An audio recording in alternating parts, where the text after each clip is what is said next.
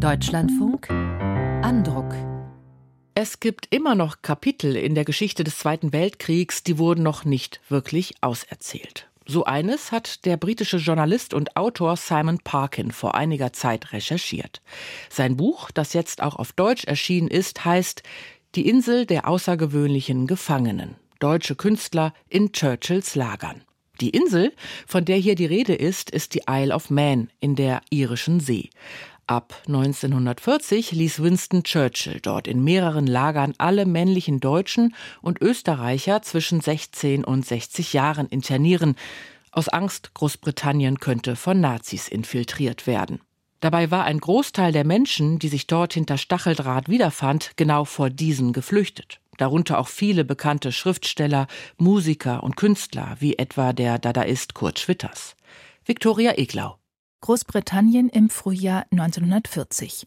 Ein gutes halbes Jahr, nachdem die Londoner Regierung Hitler-Deutschland den Krieg erklärt hat, wächst bei vielen Briten die Angst vor feindlichen Agenten. Handelt, handelt, handelt, tut es jetzt, heißt es im Mai 1940 in einem Artikel in der Daily Mail. Der Verfasser fordert von der Politik, dass alle Flüchtlinge sofort in einen abgelegenen Teil des Landes gebracht und unter strenge Aufsicht gestellt werden. Der Journalist wirft den Regierenden vor: Sie begreifen nicht, dass jeder Deutsche ein Agent ist. Tatsächlich jedoch waren die allermeisten der 73.000 Deutschen und Österreicher, die in den vorangegangenen Jahren in Großbritannien offiziell Zuflucht gefunden hatten, jüdische Flüchtlinge.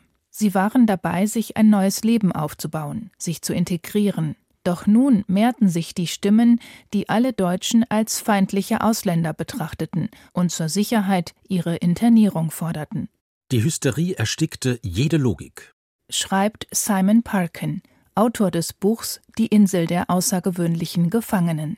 Die meisten Flüchtlinge sprachen Englisch mit starkem Akzent und hätten schlechte Spione abgegeben. Doch das Vorgehen gegen eine hypothetische fünfte Kolonne, das heißt Gruppen, die mit einer feindlichen Macht kollaborierten, war nicht mehr zu stoppen. Das Parlament hat uns die Befugnisse übertragen, die Aktivitäten der fünften Kolonne mit harter Hand zu unterbinden, verkündete der neue Premierminister Winston Churchill am 4. Juni 1940. Seine Regierung wies die Polizei an, alle Deutschen und Österreicher und dann auch Italiener zu verhaften. Personen unter 16 und über 70 Jahren sowie Gebrechliche waren ausgenommen. Was nun geschah, die Internierung der deutschsprachigen Exilanten in britischen Lagern, hat der Journalist Simon Parkin anhand von Tagebüchern, Briefen, Memoiren, Zeitungsberichten und mündlichen Überlieferungen aufgearbeitet. Es ist eine akribische Recherche, an die sich zuvor in Großbritannien kaum jemand herangetraut hatte. Und zugleich ein sehr berührendes und glänzend geschriebenes Buch. Stellenweise glaubt man, einen Roman in den Händen zu halten. So fesselnd erzählt der Autor die Lebensgeschichten einiger Betroffener, die er zu Hauptfiguren seines Buchs erkoren hat. Darunter ist der bei seiner Internierung 17-jährige Peter Fleischmann, der mit einem Kindertransport von Berlin nach Großbritannien gekommen war.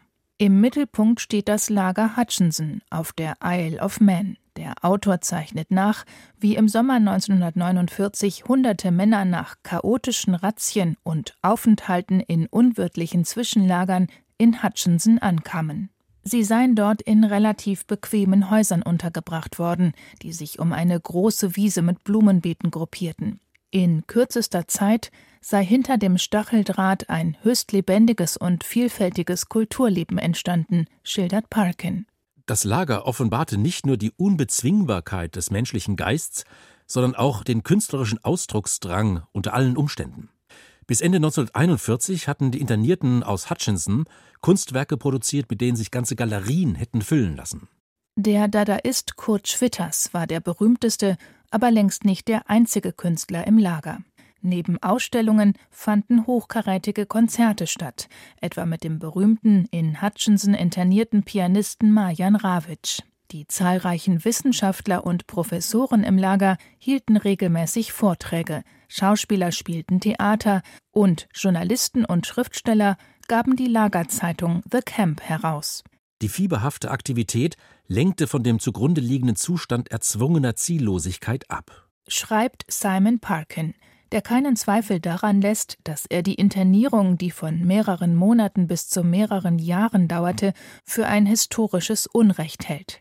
Er erinnert daran, dass Flüchtlinge auch auf das Kreuzfahrtschiff Arandora Star verfrachtet wurden.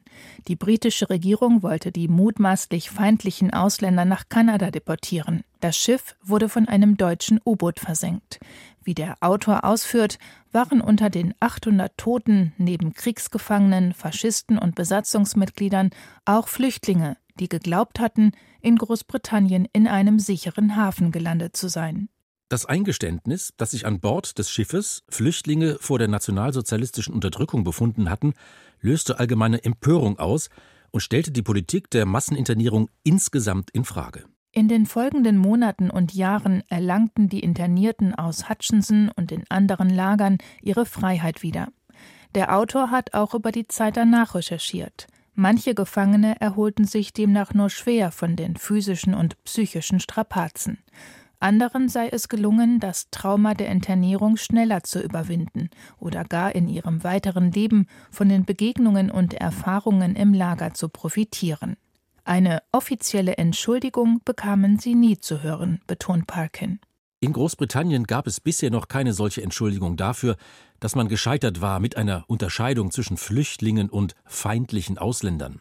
Eine amtliche Entscheidung, die neues Elend und Leid über Individuen und Familien brachte, die bereits so viel verloren hatten. Simon Parkins Buch ist auch eine Würdigung jener Britinnen, die den internierten Flüchtlingen unermüdlich und mit großem Einsatz halfen.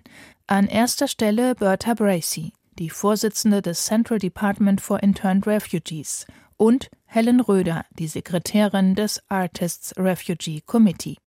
Victoria Eglau las für Andruck das Buch des britischen Journalisten Simon Parkin, Die Insel der außergewöhnlichen Gefangenen.